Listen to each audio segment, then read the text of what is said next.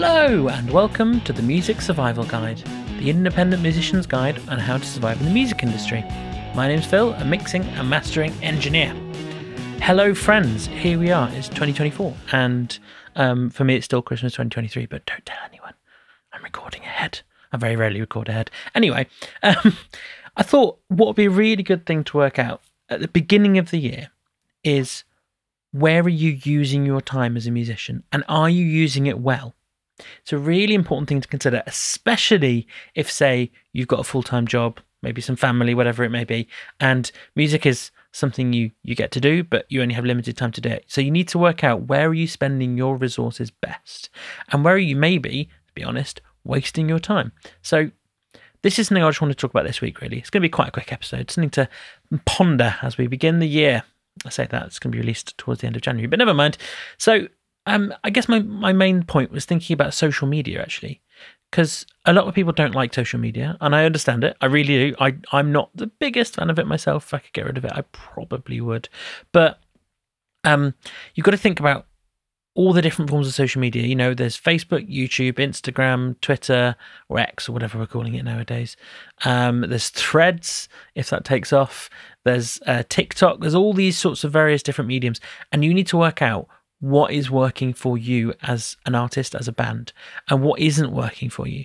See, I would say, I would honestly say, pick two. Pick two to really major on. I think one of them probably should be Instagram, but pick two to major on and make sure maybe you're discoverable on the others, but you, you don't really post much there, or maybe you repost the occasional thing.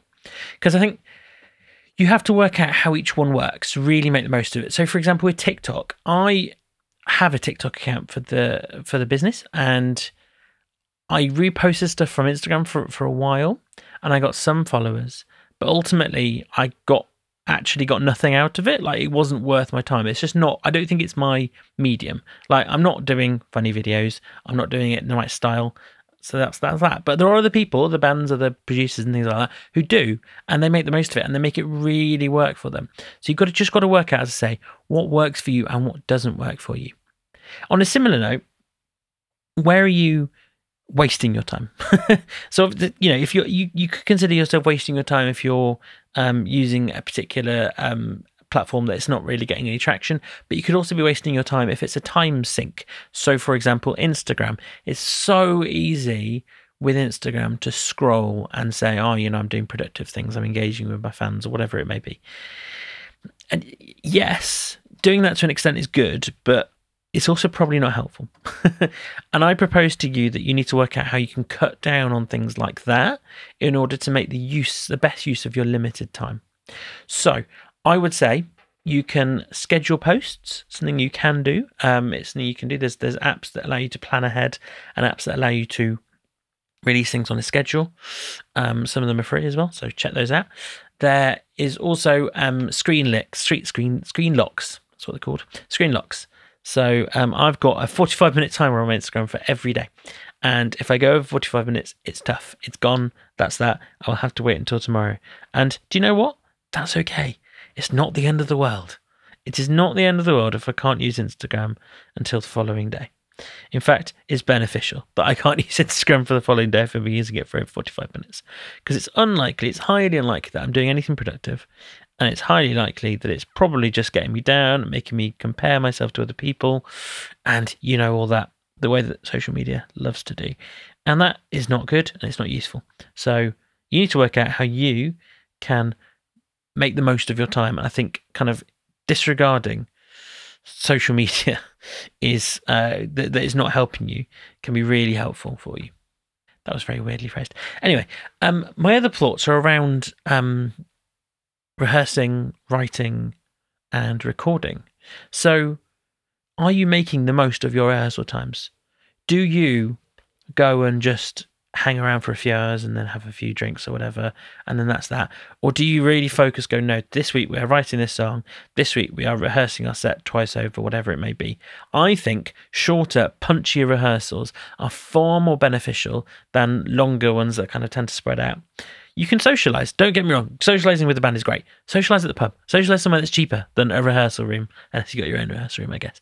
But make sure the rehearsal room is somewhere that's focused and with clear clear direction of what you're there to be doing. Because you don't want to have directionless rehearsals. They're no fun. And it can often lead to frustration. The the final thought again is about recording. Where do you find it is best to record? So I think with certain things like drums and maybe to an extent vocals and things like that, the rehearsal the rehearsal room is not necessarily the best place to do it. I think a recording studio can be great because you can have a great selection of mics, um, a great room to record in, hopefully, and things like that. And it's really going to work for you. But with things like bass guitar, electric guitar, keys, and things like that, you can record it at home. If nothing else, you can go direct and record a DI and reamp it later. And you can make absolutely no noise whilst you do it, and that's wonderful for everyone involved, especially those who you live with. And I think that for some people is actually really beneficial not just in terms of money because you're you know you know you're not spending time in the studio that costs money but also in terms of recording. So if you've got someone there who's watching looking over your shoulder as you're recording in the studio say that could be a lot more pressure for you than if you're just on your own playing your parts and you can do it as many times as you like and know when to know quite how many takes you took to get that bit.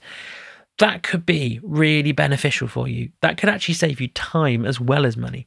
So it's just a kind of third avenue to think of really I, I don't really have much more to say on the topic. It's a bit of a ramble, but very much a ramble.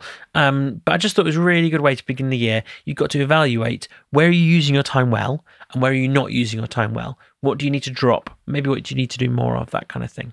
So, thank you for listening to another episode of the Music Survival Guide. If you liked it, please rate and review the podcast wherever you listen. It all helps the algorithm in the background to push this thing to other people. And please also share it with friends and bandmates if you thought it was helpful. If you want to open discussion about your rehearsals, for example, it could be really good.